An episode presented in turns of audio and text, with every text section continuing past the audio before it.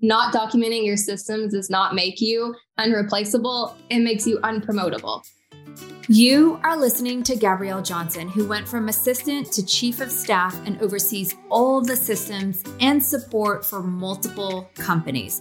In this episode, we break down how important it is to establish a foundation between the CEO and the integrator, how to have a growth mindset when you're supporting a CEO that has multiple companies, and the secret to getting more leverage. This episode is for those who want to have a powerful integrator or assistant that will continue to keep growing with your vision, those who want to have a strong team member to keep up with the never ending ideas. You don't want to miss this episode.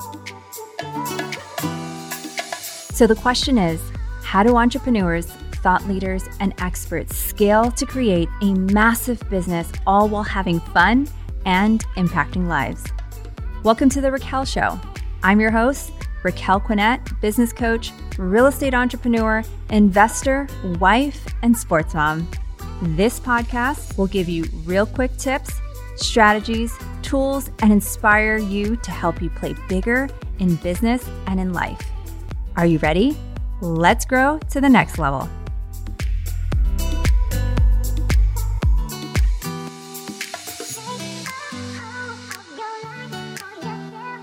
Welcome to the Raquel Show. This show is for entrepreneurs who want to play bigger in business and in life. And today I have a very special guest, one that I met at on Zoom first, and then we finally met in person.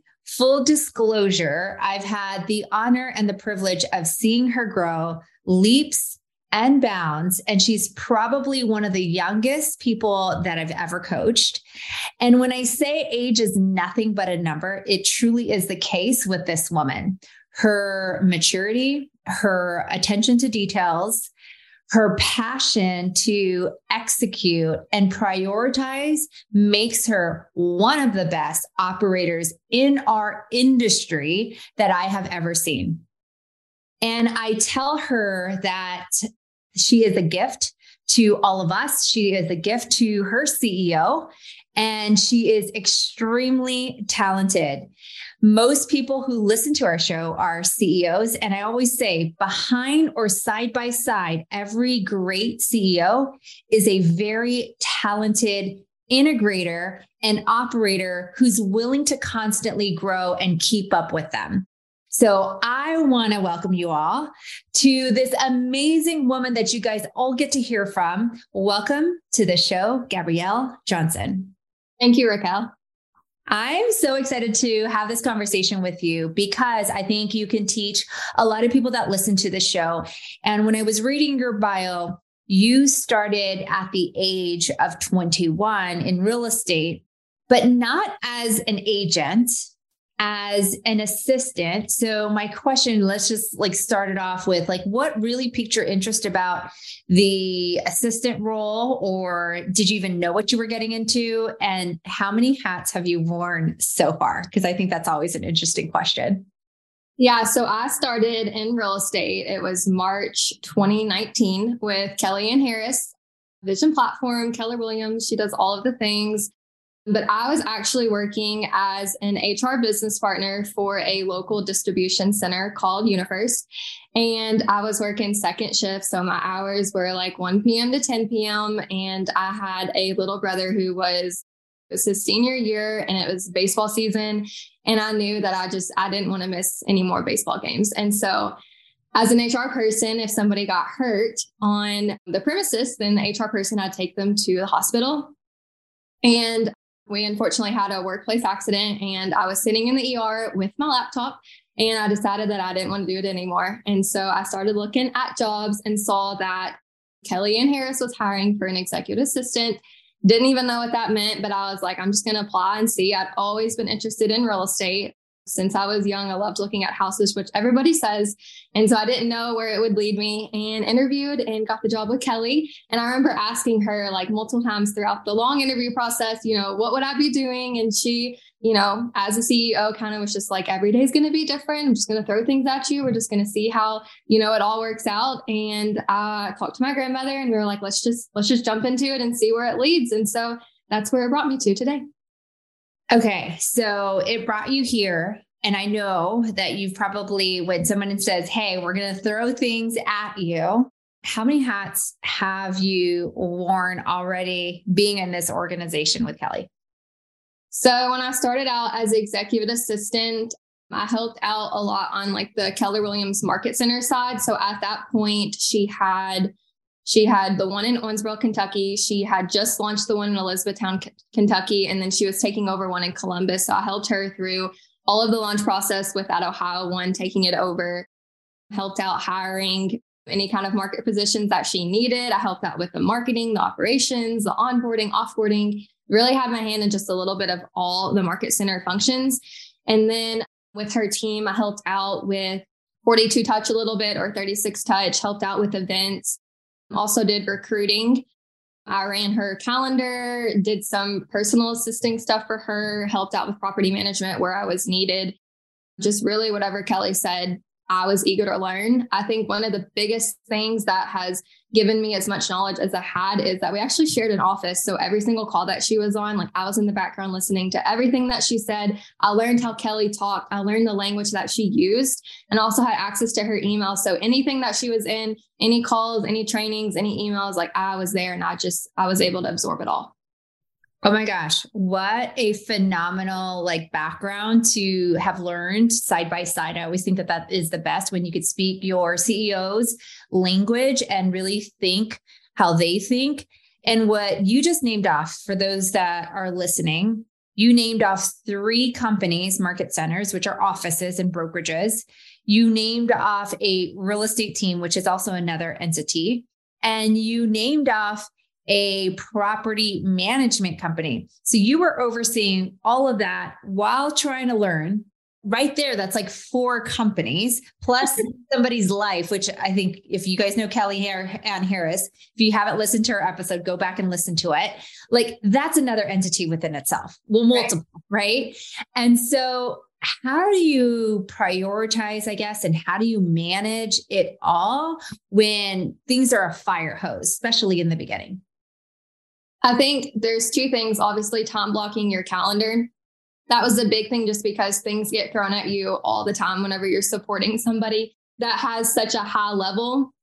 And the other thing that I would say was communication between me and Kelly. Like it was so important that we had our weekly one on ones because, you know, I have to think for Kelly, I have to answer for Kelly sometimes. And just being able to have that time where it's dedicated to us both where I can ask my questions so I don't have to bother her, you know, throughout the day or throughout the week.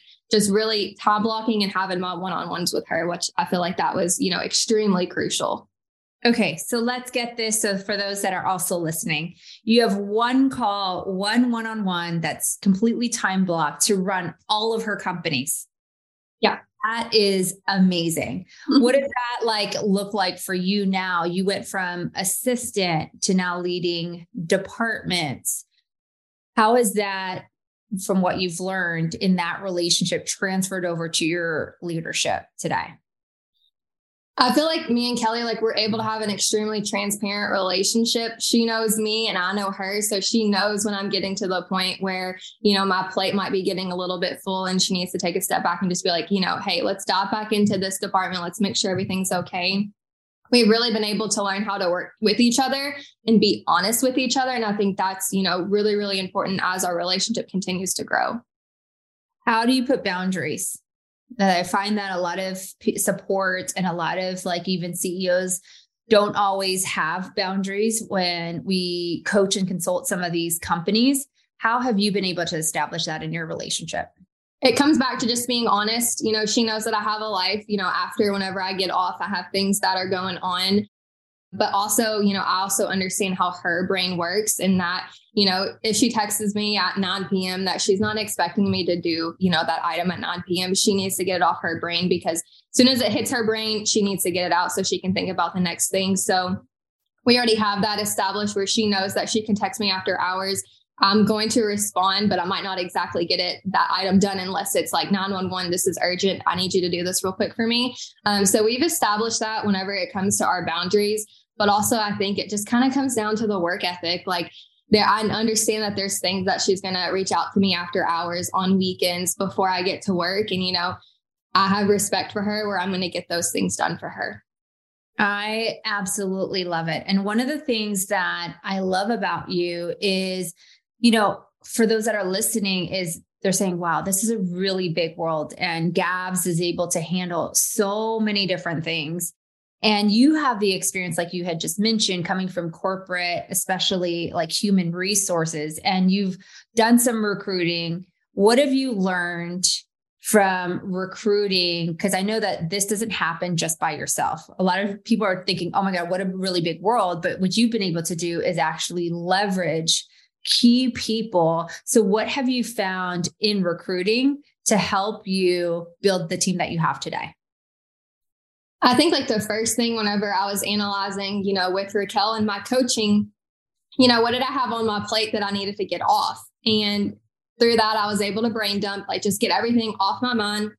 What do I do? What do I need to get off my plate? And then really building my standard operating procedures and having all those in place because I had to have all that in place before I was able to give that job off to somebody else. Mm, so good. And by the way, when I say she's one of the fastest executor, when we gave her that task, it was like done. Next coaching call. Yep. So on the flip side, what has been the most challenging part when it comes to support or even what you see when it comes to support and a CEO that has lots of ideas?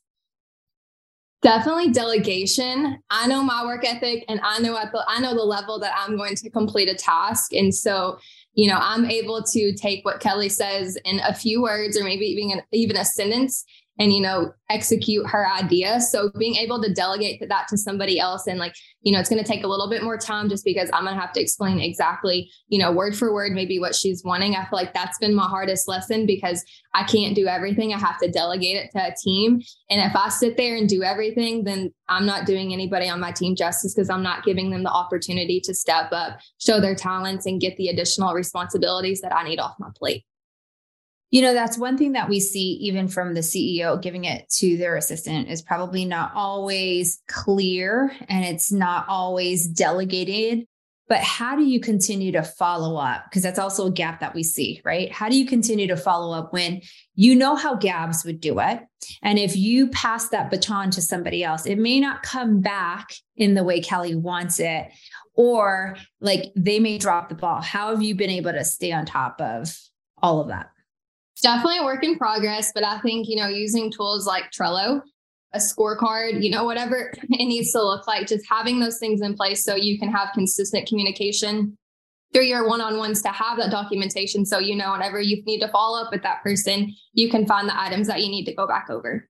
So let's take because you have now uh, departments and you lead several people how many people do you lead? Right now it's a total of four people Okay, so four people that also run departments, right? right? And like people behind them and teams behind them. You know, in a situation where somebody is not performing, and this is good for a lot of people that are listening, when somebody's not performing, how do you correct that behavior so that they can continue to perform? What is it that you ask? What is it? What's the routine or what's the rhythm that you guys kind of put in place or the procedure? Yeah, definitely. I mean, that happens because everybody has things that's going on outside of work. That's typically whenever you see something like that going on, like there's an additional factor outside typically. And so whenever that comes up, you know, obviously just addressing it as quick as you can because you don't want that stuff to linger on. So addressing that typically verbally or in writing, however you need to do it. And then if you see that, you know, if you see a pattern, then bringing it up again in a written document for like a performance improvement plan because you need to have specific examples of exactly what is the behavior that you're seeing. And then you need to have a plan in place because i want it to be a partnership. If that comes up like this is what i'm seeing this is how i'm going to help you and this is going to be our solution. Because if this doesn't happen then you know obviously we look at additional things such as termination if it has to come to that. But it's really, you know, I care about my team and I want to make sure that they all succeed because I don't want to have to go back through the process of rehiring and retraining that position just because that's going to take a lot more work on me. So if there is an instance where somebody isn't, you know, performing to their job task, just being honest with them, being upfront, just getting it out of the way because I don't want that to linger on. You know, you've been in a world and you brought up like recruiting, and you don't want to have to go through that if you have to terminate. What have you found now that as the company starts to shift, as you guys continue to grow, how do you get people prepared for their next role? So there was a quote that I heard, and I know you've heard it because I say it on all my calls, and it's not documenting your systems does not make you unreplaceable, it makes you unpromotable. So I heard that quote and it just stuck with me because then I was like, everybody, we have to make sure everything is documented because if we want to grow, we have to set the next person up for success. Mm, so, so good. Any key things for those that are listening and maybe looking to hire somebody like Gabs or somebody talented? What is like, what if you had to replace yourself? Speaking of replacement, right? Like if you had to replace yourself today, what would you look for? I think what I would look for if I was going to replace myself is finding somebody who has grit. Obviously, the experience, not a lot of people have experience in real estate. So that's not usually something that I look for. But I do want to dive into their positions. Have they been able to support multiple people? Have they been in a role like that? I think you can go back to job history and found a lot. You can even go back to like college and were they involved on campus? Were they, you know, did they have a job during college? Just like finding those additional things that allows you to see that they can take on a lot. They can juggle a lot of things. I think that's most important. Mm, I love that. So you basically said grit and like probably capacity or bandwidth because of where your world is today. The next question is what makes a CEO and integrator or a visionary and integrator relationship successful? Because everybody's different mm-hmm. and everybody operates different. But what do you think are the key things that make that partnership or that relationship successful? So I think the most important thing is understanding the visionary's vision. Obviously, that's important. We got to know where we're going as an integrator, you know, our brains are always trying to figure out the details. And obviously, you know, the visionaries don't always have all the details, but just understanding like where are we going, time frames, you know, if that's available, that's extremely important to know as well. Because from there, you know, we can figure out the systems and the tools and the operations that we need to be able to get there. But I think that's extremely important. And just kind of knowing the direction you know, as are we growing? Are we kind of staying where we need to stay to figure out some systems? I think that's important as well. You know, one of the things that I see with teams, especially in the real estate industry, is the salespeople want to grow. And the support people are like, oh no, growth again. How have you been able to keep that conversation as a positive thing and not have your support team and all the people that you lead go, we don't want to grow because it's more work for us? Yeah, and that definitely comes up, you know, that's obviously that that's a conversation that happens and the way that we try to look at it is, you know, do you want to grow in your position? Do you want to make more money? I think the money is like the real, the biggest thing for us because if we're not growing, none of us can make more money. Mm-hmm. So, so true and so well said. What advice would you give to a CEO that's thinking about realigning maybe their organization or thinking about hiring their next assistant or their executive assistant? What advice would you give to them? I think for somebody that's looking to hire an executive assistant, I think, you know, brain dumping, what exactly do you want that person to do? You might not know 100%, but I think it's important to establish like the pillars of your business and how, like, what points do you want them to support you at? And then from there, you can build a really good 30, 60, 90 or training plan, whatever that may look like. But I think establishing like, where is that person going to come in to your need and taking stress off of your plate? I think that's extremely important. And then providing them good training they're going to need that. A lot of times for executive assistants, you don't really get a whole lot of training. It's you're going to sink or you're going to swim. Some people can handle that, and you're going to find out really quickly if your person can or if they can't.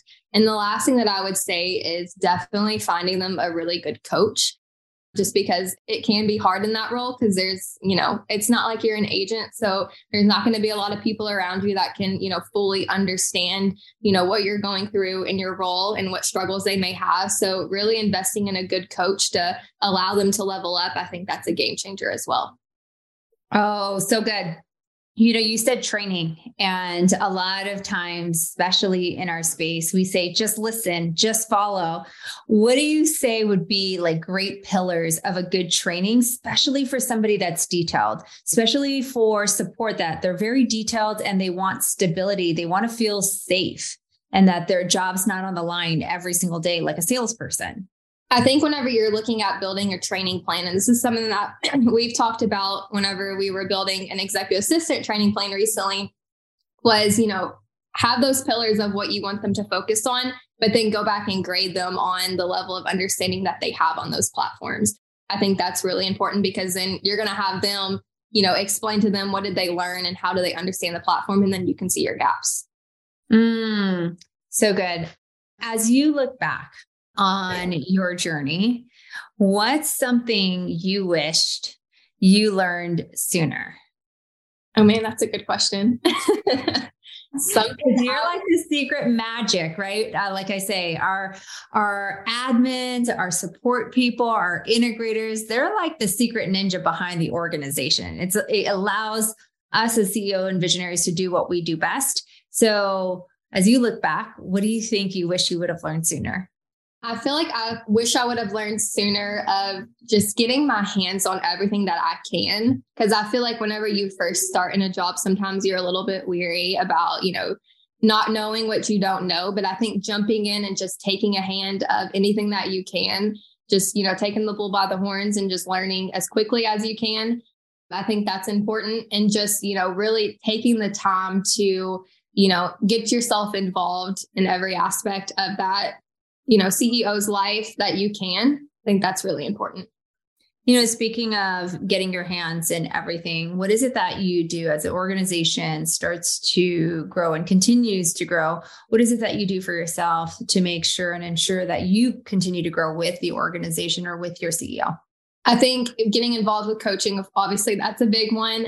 Also, you know, finding other people who are in similar roles that I am in, maybe in different industries, just because it's going to be the same no matter where you go. It's going to be the same types of stuff that you're dealing with, but other people are going to have different ideas, different ways that they execute systems.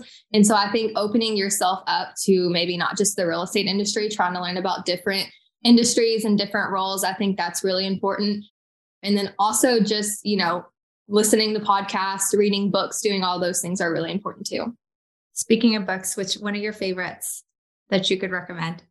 Founder and Force Multiplier. That is a game changer. Yep. I read that one um, whenever I first started as an executive assistant, and I just gave that to an executive assistant that I'm training to read as well. Love it. So, what's next for Gabs, and what are you most excited about that you're working on? What is next? I'm really not sure. I mean, I'm just going wherever Kelly tells me to go. Um, so that you never know what position you're going to be in in Kelly's world, and I'm totally up for that because I think the more that I can learn the better, the more I can learn to support the organization. You know, I'm all for that. And I'm just kind of going wherever it takes me. You know, I love your growth mindset, and not every admin and not every assistant or every integrator or even salespeople really have that growth mindset. How did you develop that?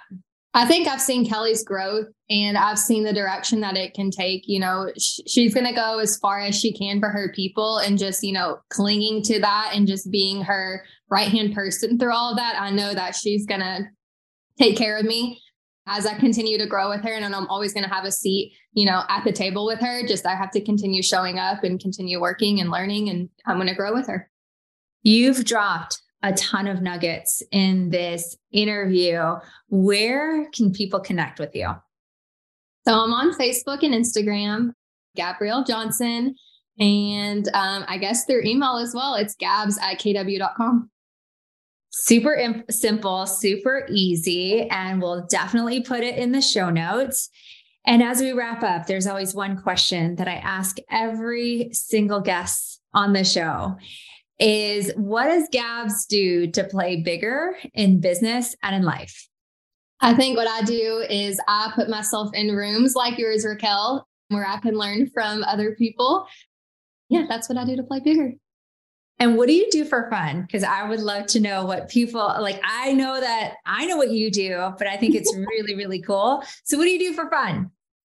I am a horse girl. I'm all about equestrian life. I've been riding horses since I was three years old, and that's what I do for fun on the weekends.